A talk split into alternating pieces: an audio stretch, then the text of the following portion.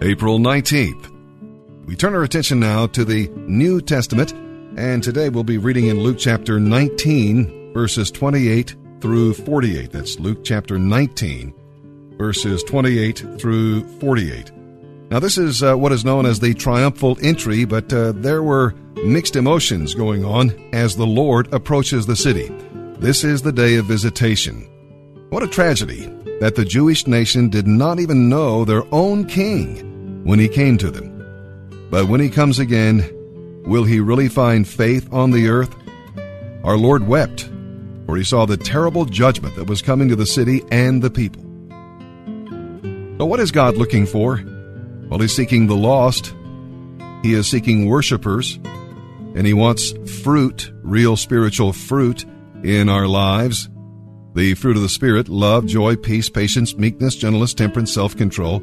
And he wants faithful servants. Has he found you? Do you belong to him fully and completely?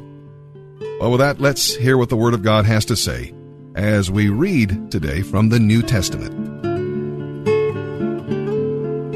April 19th, Luke chapter 19, verses 28 through 48. After telling this story, Jesus went on toward Jerusalem, walking ahead of his disciples. As they came to the towns of Bethphage and Bethany, on the Mount of Olives, he sent two disciples ahead. Go into that village over there, he told them, and as you enter it, you will see a colt tied there that has never been ridden. Untie it and bring it here. If anyone asks what you are doing, just say, The Lord needs it. So they went and found the colt, just as Jesus had said. And sure enough, as they were untying it, the owners asked them, Why are you untying our colt? And the disciples simply replied, The Lord needs it. So they brought the colt to Jesus and threw their garments over it for him to ride on. Then the crowd spread out their coats on the road ahead of Jesus. As they reached the place where the road started down from the Mount of Olives, all of his followers began to shout and sing as they walked along, praising God for all the wonderful miracles they had seen. Bless the King who comes in the name of the Lord, peace in heaven and glory in highest heaven. But some of the Pharisees among the crowd said, Teacher, rebuke your followers for saying things like that. He replied, If they keep quiet, the stones along the road would burst into cheers. But as they came closer to Jerusalem and Jesus saw the city ahead, he began to cry, I wish that even today you would find the way of peace. But now it is too late, and peace is hidden from you. Before long, your enemies will build ramparts against your walls, and encircle you and close in on you. They will crush you to the ground, and your children with you. Your enemies will not leave a single stone in place, because you have rejected the opportunity God offered you. Then Jesus entered the temple, and began to drive out the merchants from their stalls he told them, The scriptures declare, My temple will be a place of prayer, but you have turned it into a den of thieves. After that, he taught daily in the temple. But the leading priests, the teachers of religious law, and the other leaders of the people began planning how to kill him. But they could think of nothing, because all the people hung on every word he said.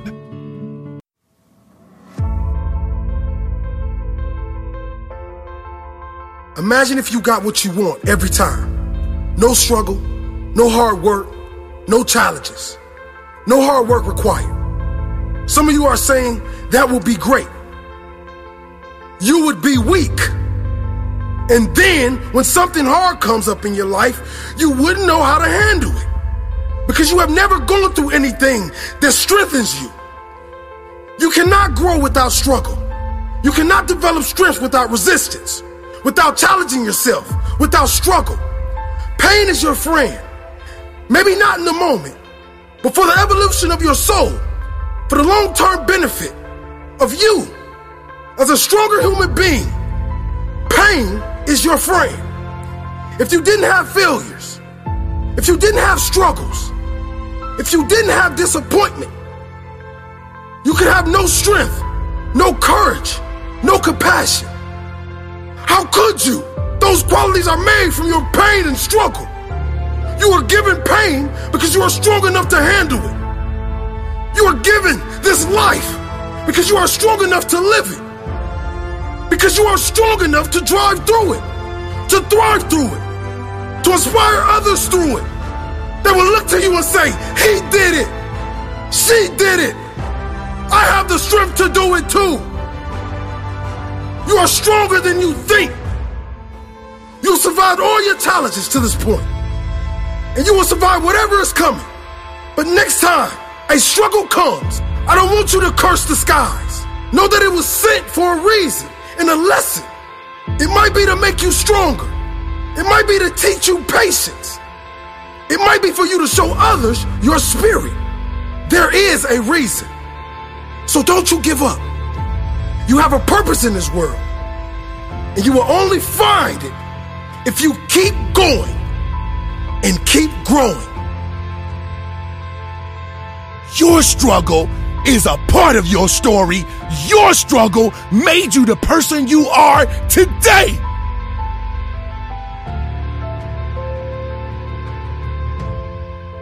Your struggle is your life.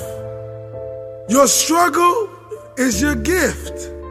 See, many people look at struggle like it's a bad thing. Your struggle will be the gift that the world falls in love with. Nobody wants to hear the story of the man that was given everything. People want to hear the stories of men and women that endured pain and turned their struggles into a gift. Do you want people just to feel sorry for you? Or you want people to look up to you? Do you want to be a legend? Because legends are born in the belly of struggle. Fear is only a fictional movie, but reality is a struggle. Reality is the struggle. So take the struggle and change your reality. Because the whole time you were thinking that your struggle was holding you back, it was really giving you the tools to become one of the greatest. No more second guessing. No more blaming others for the problems you have in your life. It's a new day. This is my one way ticket to my dreams. Your struggle is your gift.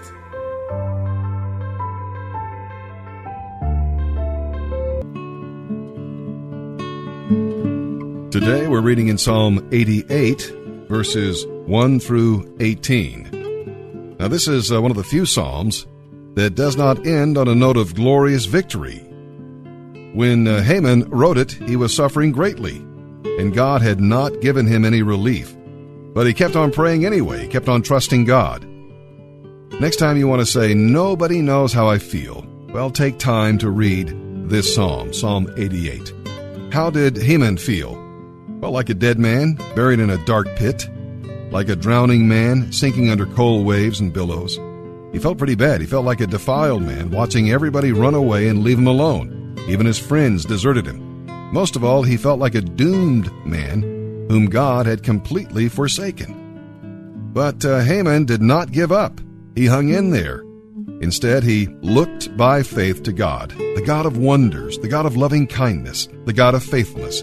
He cried out to God and told him just how he felt. He wasn't uh, putting on any religious or spiritual sounding pretense. He told God exactly how he felt. He was honest with God. Now, your feelings may change, but God never changes. Jesus Christ, the same yesterday, today, and forever. You can trust Him even in the dark, even when you seem to be drowning. When you feel most alone, you can trust Him. God knows how you feel. He felt that way himself. Remember on the cross when he cried out, My God, my God, why hast thou forsaken me? He is not distant from us. He knows how we feel when we suffer, when we feel alone. And he's working out his purposes for you. The final verses of your psalm here have not been written yet, but God knows what they are. So wait for him. Wait on the Lord. He's worth waiting for. Psalm 88, verses 1 through 18. For the choir director, a psalm of the descendants of Korah, to be sung to the tune, The Suffering of Affliction, a psalm of Heman, the Ezrahite, a song. O Lord, God of my salvation, I have cried out to you day and night. Now hear my prayer, listen to my cry, for my life is full of troubles, and death draws near. I have been dismissed as one who is dead, like a strong man with no strength left. They have abandoned me to death, for I am as good as dead. I am forgotten, cut off from your care. You have thrust me down to the lowest pit, into the darkest depths. Your anger lies heavy on me. Wave after wave engulfs me. You have caused my friends to loathe me. You have sent them all away. I am a trap with no way of escape. My eyes are blinded by my tears. Each day I beg for your help, O Lord. I lift my pleading hands to you for mercy. Of what use to the dead are your miracles? Do the dead get up and praise you? Can those in the grave declare your unfailing love? In the place of destruction, can they proclaim your faithfulness? Can the darkness speak of your miracles? Can anyone in the land of forgetfulness talk about your righteousness? O Lord, I cry out to you. I will keep on pleading day by day.